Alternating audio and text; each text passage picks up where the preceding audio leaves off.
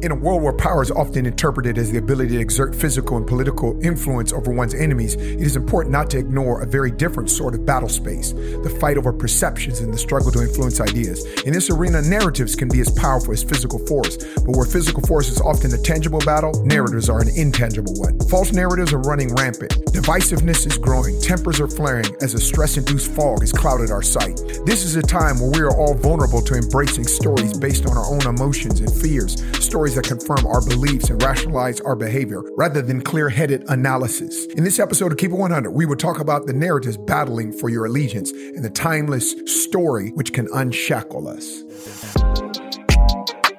Welcome to Keep It 100 podcast with Sean and Christa Smith. Join us in this space where we take on real issues with real insight under real inspiration. This podcast is for those not looking for temporary relief to change circumstance, but revelation to forever change lives. Hey, everybody, welcome to another episode of Keep It 100 with Sean and Christa Smith. We're so excited to be with everybody. Come on, I'm looking forward to this episode because it's such an important topic. But before we jump into that, I want to talk about some incredible ministry trips that we've been a part of. And we have just been seeing God move in 2022. Let's talk about North Central. We were at North Central University in Minneapolis. I won't even tell you how cold it was. I'll just tell you that my bottled water was frozen ice the next morning when I got it. But there was fire inside of the Ooh. university. Christa, you spoke the first chapel service into ladies, and I'll just say that it was so powerful. These Mm, Thank you, university students hit the altar, laid on their face, worship, went way beyond the time limits of when they were supposed to go back. We just can say fire is falling amongst university students. It's students. true. And super excited to see what God is doing amongst Gen Z. It's really true. And what I love is there was such a fire and a zeal for the presence of God. And there was just a freedom with all these amazing students. I really loved being with them. They're they were such a special group. God is really doing a work at North Central University. It's led by uh, President Scott Hagan, and he's just really created such an incredible culture of encounter at that university. And then Karen Hagan has a passion for young women and, and really all kids for that matter, but she really went after just calling women together. And we just had a really sweet time in the presence of God. But I just saw girls get activated in their identity in Christ. And that to me was everything. And then I did a back to back,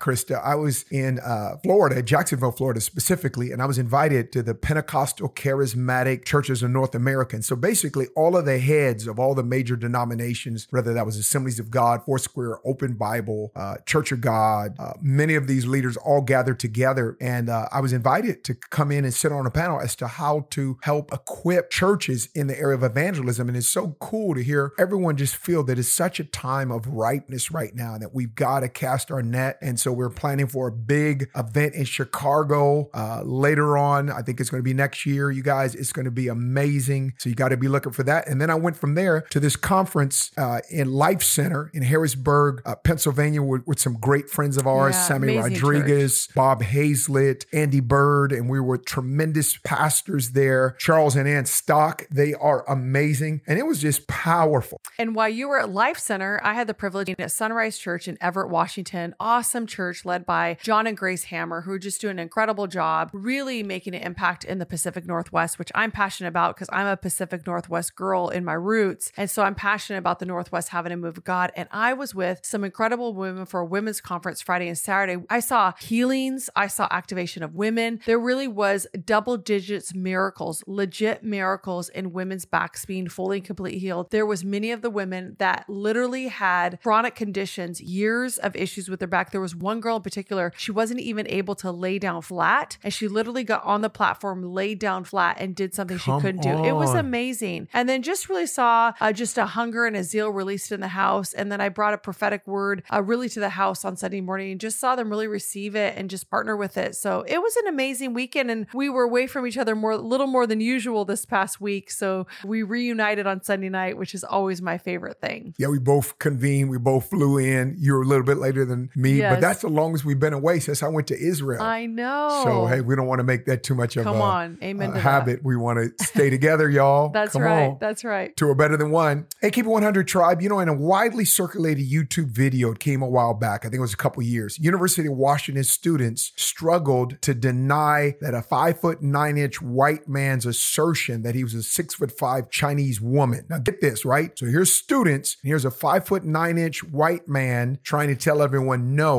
he is a six foot five Chinese woman. And the students struggled to deny him that. And I thought, how could they? Somehow rationality and objectivity have given way to modern narratives and quote unquote alternative facts. So now we've got this term called alternative facts. Rather than the facts being truth, someone else can introduce alternative facts, which really leads us to introduce the topic we're going to be hitting for the next several weeks. We call this caught up in the narrative. Bad ideas have victims. Let me tell you a story of a bad idea. I remember when I was a kid, I had some Filipino neighbors, love these dudes, and somehow I got somehow coerced into going to the store with them and I ended up stealing something. And at first it was a good idea to see if I could get away with it. But when I had got caught and I was arrested and taken down to a urine smelled juvenile hall jail cell, Ugh. I realized that bad ideas have victims. It seemed like a good idea when all the guys, there were three brothers, uh, Edgar, Samson, and Steve, and they were cheering me on to go do this. But when I did it and I got caught and they did it, it was a bad idea. And I thought, you know what? In retrospect, I got caught up in the narrative and bad ideas have victims. Ooh. And you know that statement of alternative facts? It's a bit of an oxymoron, isn't it? Yes. Either it's a fact or it's not. There's not an alternative to truth. One author put it this way, so well said. He wrote, Our world has more and more information, but less and less wisdom. More data, less clarity. More stimulation, less synthesis. More distraction, less stillness. More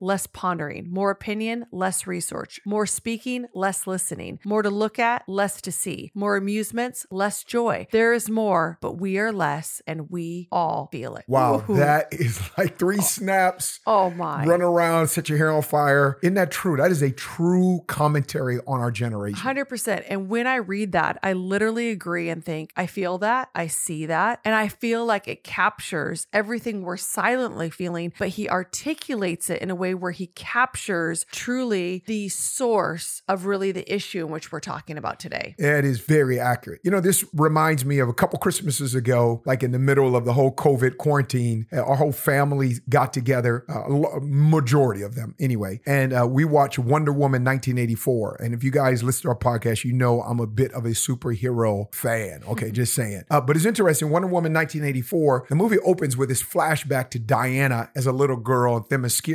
She's competing in this kind of like Amazon version of the Olympic Games. And so the Amazonian general, Antiope, she says to a young Diana, who actually, if you saw the movie, she tried to win an athletic competition by cheating certain extent. She had fallen off a horse and she kind of was going to shortcut the track. But the truth Antiope teaches her earlier in the film was so powerful. And this truth is essential. I want you guys to hear this. Keep it 100 tribe. Antiope tells young Diana, if you don't have the truth, you have nothing. And quote, no true hero is born from lies. And I just think about that this generation is being called to be a heroic generation. There's a reason why you're drawn to hero movies because it resonates to the DNA you carry. But the bottom line is no true hero is born from lies. So what does the enemy got to do but fill us with false narratives so that he hopes that he could somehow kind of block the birthing of a heroic generation. And I feel like Wonder Woman 1984 really if you you watched it it's a tribute to the power truth has to change and ultimately to save the world if you saw the entire movie uh, because Diana looks at the audience dead in the eye and says you can't have it all. You can only have the truth but the truth is enough and it is beautiful. End of quote. So what is she saying? Nothing good is born from lies. Whether we lie to ourselves or to others we need to have heaven's narrative the truth released in our lives. Ooh, that is so good. I mean, how many sermon illustrations have we pulled from Wonder Woman? for real. I mean, it's such a powerful example of really the power of truth and the necessity of truth. As you know, Keep It 100 Tribe, we have titled this episode Caught in the Narrative Bad Ideas Have Victims. We have to define really what is narrative. A narrative is a spoken or written account of connected events, it's a story. So, a narrative is a term that pops up everywhere, not only in the relation to film and literature, but also in news stories and college curriculums to describe style of podcasts, even to specify a form of psychotherapy. But really, what is a narrative? And why is the term used so often to describe so many seemingly unrelated subjects? It's because our lives are made up with stories. Facts. We are a people of the story. We love stories, we're raised with stories. And when something happens to us, we turn it into a story. So true. Right? We're always like, hey, I got a story for that, right? But stories are more than just a tale, they're actually narratives. Our lives are based on the narratives that we create, that we come to, the conclusions that we believe. And narratives help explain our world, how we are to live, and what our lives are actually all about. They guide and they direct our thoughts, beliefs, attitude, words, and actions. And sometimes, even without us even knowing, we have bought into a narrative. That what you're saying really holds true in this level too, because God has a story and He's interweaving our destinies in this great storyline of heaven. And this storyline is calling us higher. Particularly in this season, I believe that we're being called to a higher narrative. Which leads us to our Hundo P section, which I want to ask you a question, baby. And the question is this Why are we drawn to narratives? That is a great question. Uh, why are we drawn to narratives? I think one of the reason why we're drawn to narratives, unfortunately, is some people are drawn to narratives because narratives serve them or they serve us. And as a people, I think we're so self-oriented that human beings have been tempted to prefer convenient narratives over inconvenient reality. Ooh, say that again. Let me say it again. Hmm. I think m- many times human beings, we've been tempted to prefer convenient narratives over inconvenient reality. And we need truth. And we're tempted to prize narratives over reality for another more basic reason is that we're self centered. We like narratives because we can control them. We prefer narratives because it feels good to be right, even if reality could indicate we're wrong. And because we like how narratives make us feel, they can confirm our biases, they can pat us on the back for our supposed rightness of our view. And think about it narrative driven news sells. Algorithms feed more of what we want to believe and make us more addicted to social media. And many of us just want our opinions coming out of someone else's mouth. I mean, even as we speak right now, obviously, the Russian czar at this point, uh, Putin, he has obviously sold himself and his people a narrative of just rushing at this point in time into uh, Ukraine and, and doing things to civilians is okay, but he spun a narrative. But you think about it, why does he want that narrative? Because it serves his purpose, whatever that thing is. I don't know what it is, but he has this narrative and he is trying to keep it going. And so I think it's somehow true of us. Many times we're like that. So let me throw that question back at you. Boo, why do you think we are drawn to narratives? You know, I would really say because I think a lot of us, we're just too overwhelmed. Bottom line, narratives are actually just easier. In a world that's glutted with information, we have far too many articles, studies, statistics, opinions, and quote unquote experts recommending things, you know, for us to sort through, really getting to the heart of reality is actually hard because there's a constant barrage of other people's narratives, other people's opinions, and a lot of propaganda. And so it seems almost a little bit impossible at times to find actually what is truth and what's reality. Many of people's reality is based on their interpretation of reality. But really, at the end of the day, we're trying to cut through all of that and find out what is truth. You know, we have a fast food mentality when it comes to life, like our food. You know, in that drive up window, we want our food quick, easy, and handed to us. But too many Christians today have their faith handed to them. We want cer- someone to give us truth, which is easily understood, easily lived out, and easy to accept. Too many Christians come to worship or to a Bible study to listen to what someone else has to say about God. And we've actually become a bit lazy in our spirituality and in our faith, wanting someone just to hand us and tell us what our beliefs should be and accepting them at face value. But the reality is, we actually have to dig into the word, study the word, find out what does the word of God actually say. Because if you have a pattern or a habit of just accepting someone else's interpretation of the word of God,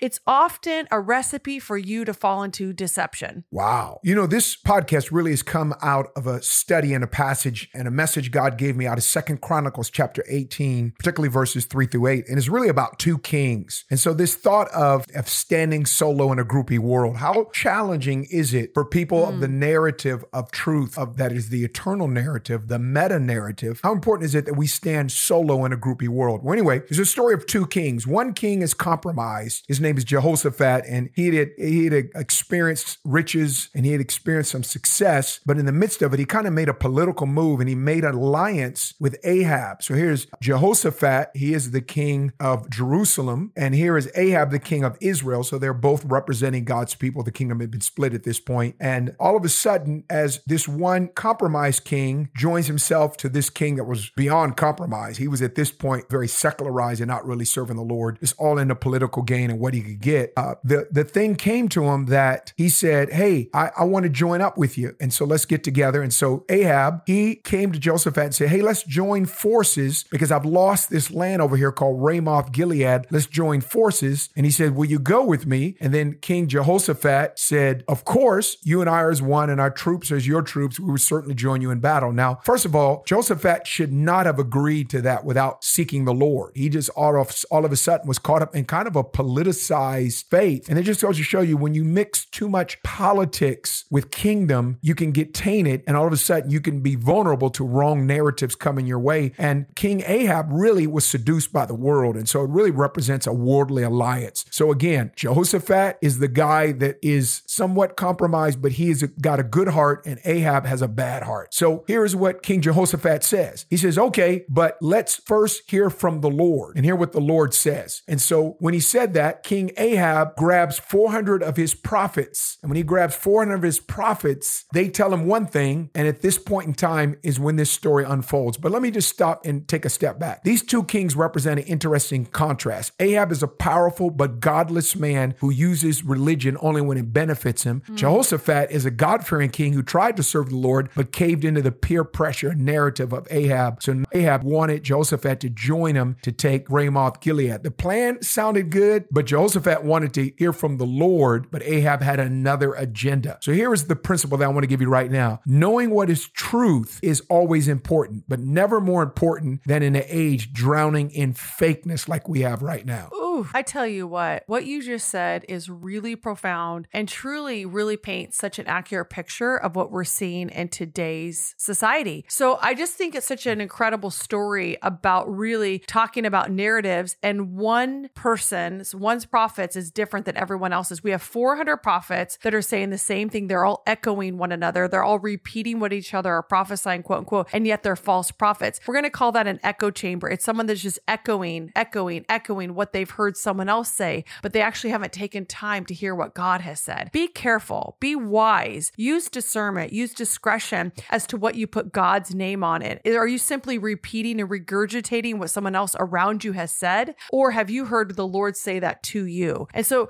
Ahab kept a large crew of professional wannabe prophets handy to serve his religious needs. But just because, and I want you to catch this, keep 100 tribe, just because 400 men were in agreement over something doesn't, that doesn't necessarily mean mean any of them are right. And it proved that none of them were right. You know, that's a thing and that's a term that we actually call groupthink. And groupthink is the practice of thinking or making decisions as a group in a way that discourages individual responsibility. Now, that is really powerful. And we've seen that. We've mm-hmm. actually seen that in recent years. Groupthink is actually a phenomenon that occurs when a group of well intentioned people make irrational or non optimal decisions spurred by the urge to conform or that the belief that dissent is impossible. The premature consensus is that a characteristic of the groupthink may be fueled by a particular agenda, or it may be due to group members valuing agreement above critical thinking. Critical thinking is when you yourself are actually looking at all the facts and coming to what you believe is a right decision rather than being swayed by the opinion of those around man, you. Man, isn't that true today? Oh, man, right? And so we really see this in the story that Sean just talked about because all these prophets are prophesying and they're saying, Go, you know, go to the go to Ramoth Gilead and triumph, and the Lord will give it to you in the hand of the king. Ahab heeds God's word, it will save his life and the lives of many men. It's as though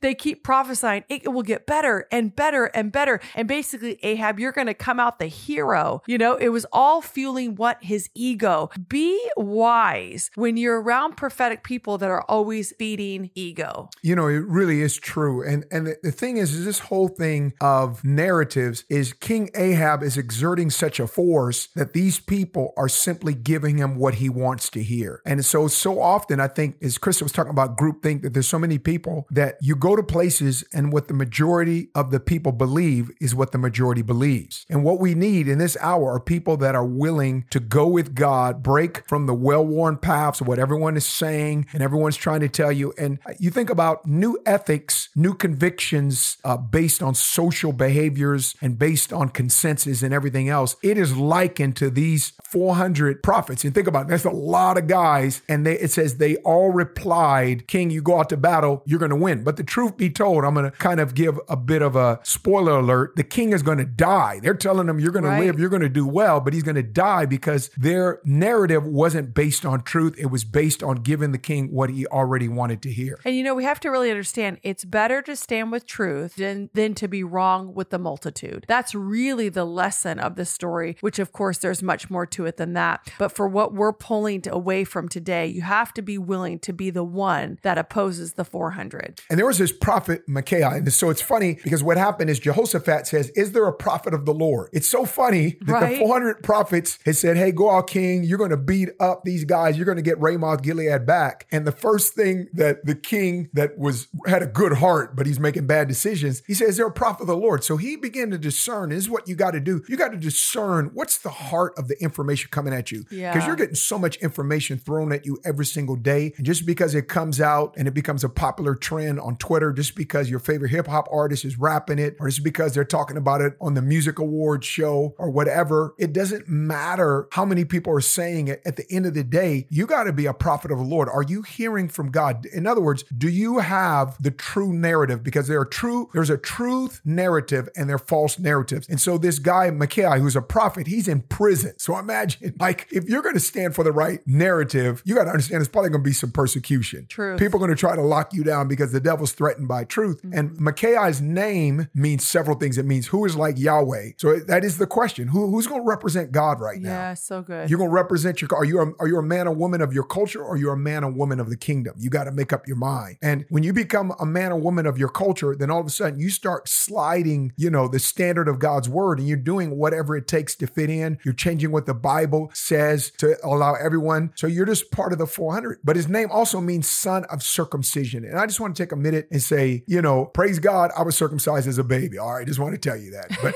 but uh, in the in the Old Testament, many times some of these guys were were circumcised at a later point in life. But oh, as painful as it is, it really symbolizes a setting apart. And so you got to have a circumcised heart. You have to have circumcised ears. You have to have circumcised eyes. And Micaiah, who na- whose name means son of circumcision, he knew who he was. And if you know who you are and what you stand for, it is the building block of bravery. So Micaiah's in prison, and so one of the guys is sent to go get him out of prison as a prophet. And they say, hey, the king wants you to prophesy to him. But by the way, here's what the other 400 people said to the king uh, you need to speak blessing on him. So no, notice this a narrative hits him before he's able to prophesy truth. And isn't that the battle? The narrative, the enemy makes sure the narrative, the popular false narrative hits your ears. So the choice will always be are you going to prophesy literally the party line, what everybody's accepted, which is basically a false narrative? Are you going to speak truth? And so he comes out in front of the king, and at first he kind of sarcastic, but eventually he says this. He said, I had a vision, and in this vision, he's at the throne, and he said, I saw a deceiving spirit go and fill the mouths of the false prophet. So think about it. We're not just talking about fake news, y'all. We're talking about a deceiving spirit that has an agenda to hijack truth, your destiny, and ultimately your soul. And so think about how scary that is that he saw a deceiving spirit go into people. So you got to discern, folks, it's not just giving you information, there's a spirit behind that. And if you don't understand that spirit behind it, you're going to be in a difficult position. And ultimately, it could, it could mean destruction. That's what happened to King Ahab. So the question is, who are you allowing to shape your narrative? At that point, Micaiah had to make a decision. And the secret of a powerfully blessed life that finishes well is who has your ear? Who has your ear? It's not what you like to hear. It's not what you wish to hear. It's not that the truth may sound good. That no, the truth is good for you. The majority is not necessarily right. And to have a majority doesn't necessarily make you right. What makes you right is you have the right spirit, the Holy Spirit speaking into your ear. Ooh Whew, my goodness. That will preach. That was so good. And you know what's crazy is as you continue to read this story, you discover that these political man pleasing so-called prophets had a leader. And this man's name was Zedekiah. And what we we discover about him is really telling. He actually had this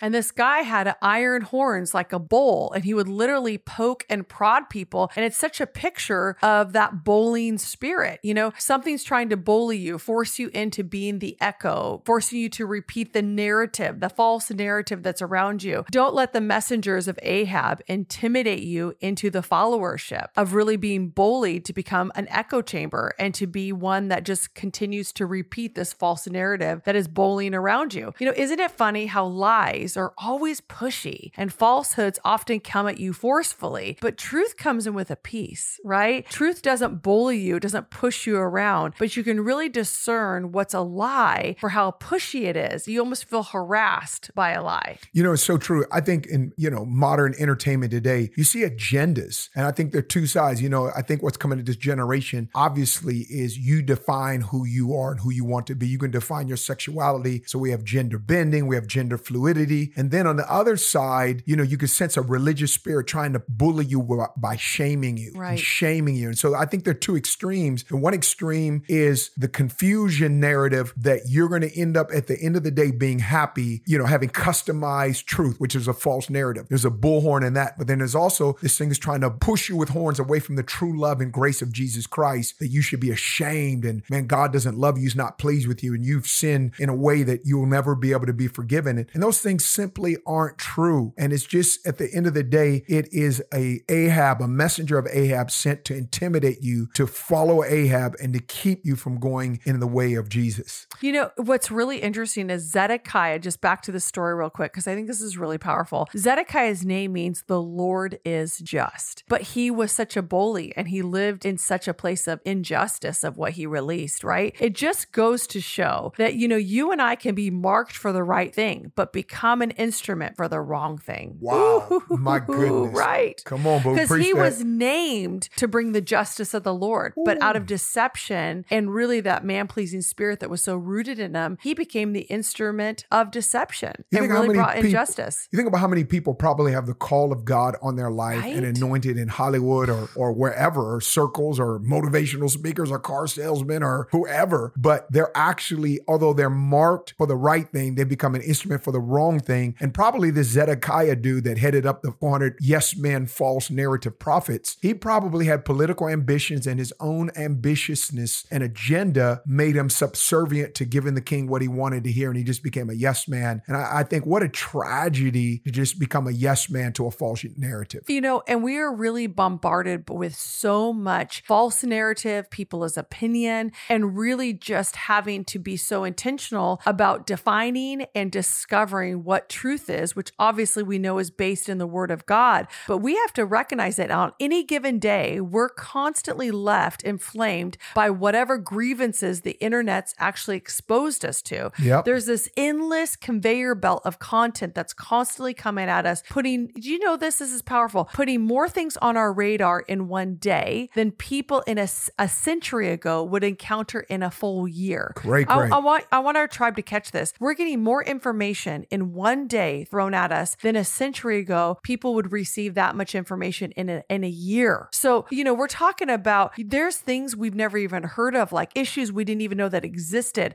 Today's information landscape is constantly bombarding us with grievances and triv- trivialities we didn't go looking for, but nonetheless, we're getting sucked into. And it dignifies irrelevance and amplifies mindlessness. We have to understand that we are constantly being bombarded to be a parrot to a false narrative when more than ever, we need the Micaiahs to rise up and speak the truth, regardless of what the majority is saying is truth at this time. Oh my goodness, you dropping bombs over oh. there. You know, living in truth are going to require some things from you. Yes, and, they and, are. And, you know, we're living in a cancel culture. So that's kind of like a narrative in and of itself. And to cancel truth is to conceal freedom because the Bible says you should know the truth and the truth to set you free. I just want to drop this principle. And this principle, and I, I hope that everyone listening, you would really take this to heart, is that you have to value truth over your tribe. You got to choose the truth over your tribe. People who seek the truth rather than the comfort of a team or tribe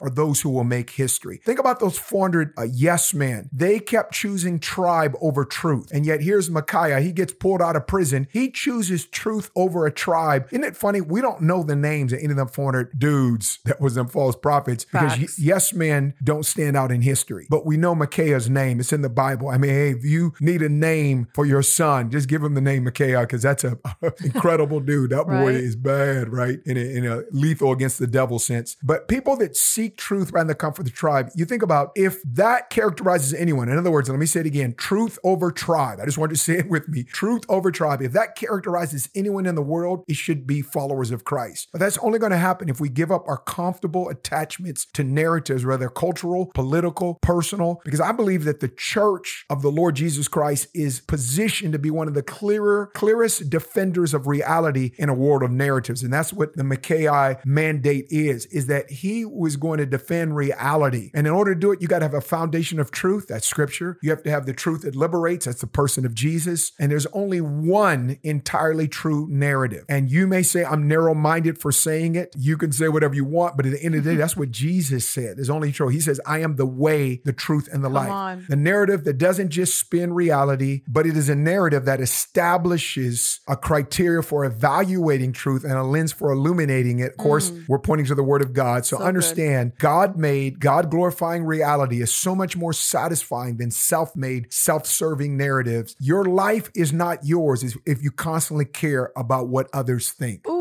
my goodness. That is so good and true. Your life is not yours if you constantly care what others think because you are held hostage to their opinions. And we're going to break some hostages out. We want you as the Keep It 100 tribe to get some freedom in your life. You cannot be and should not and do not allow yourself to be held hostage by other people's opinions or their false narratives. You and I's response to truth sets us up to not only benefit from what God's offering, but it continues to position our hearts to receive more. You know, we really tend to pick and choose whom we're going to listen to. And we usually choose people, right, who tell us what we want to hear. Sometimes we can be a bit of an Ahab if we're not careful, but we are not always right. And we can't only listen to what we want to hear. This is really Truth. important if you want to walk in truth. But there is another extremely important truth here. We must be careful who we are listening to. We have to be willing to look different if we want to be someone that stands for truth. We have to be willing to allow people to disagree with us if you want to stand for truth, which will require you to have a spiritual grit. In a time where many people do not have a spiritual backbone, this is the time for you to tap into your resiliency and your spiritual grit in a time where there is such a pressure to conform to the majority's narrative. I want you to know God is raising up a remnant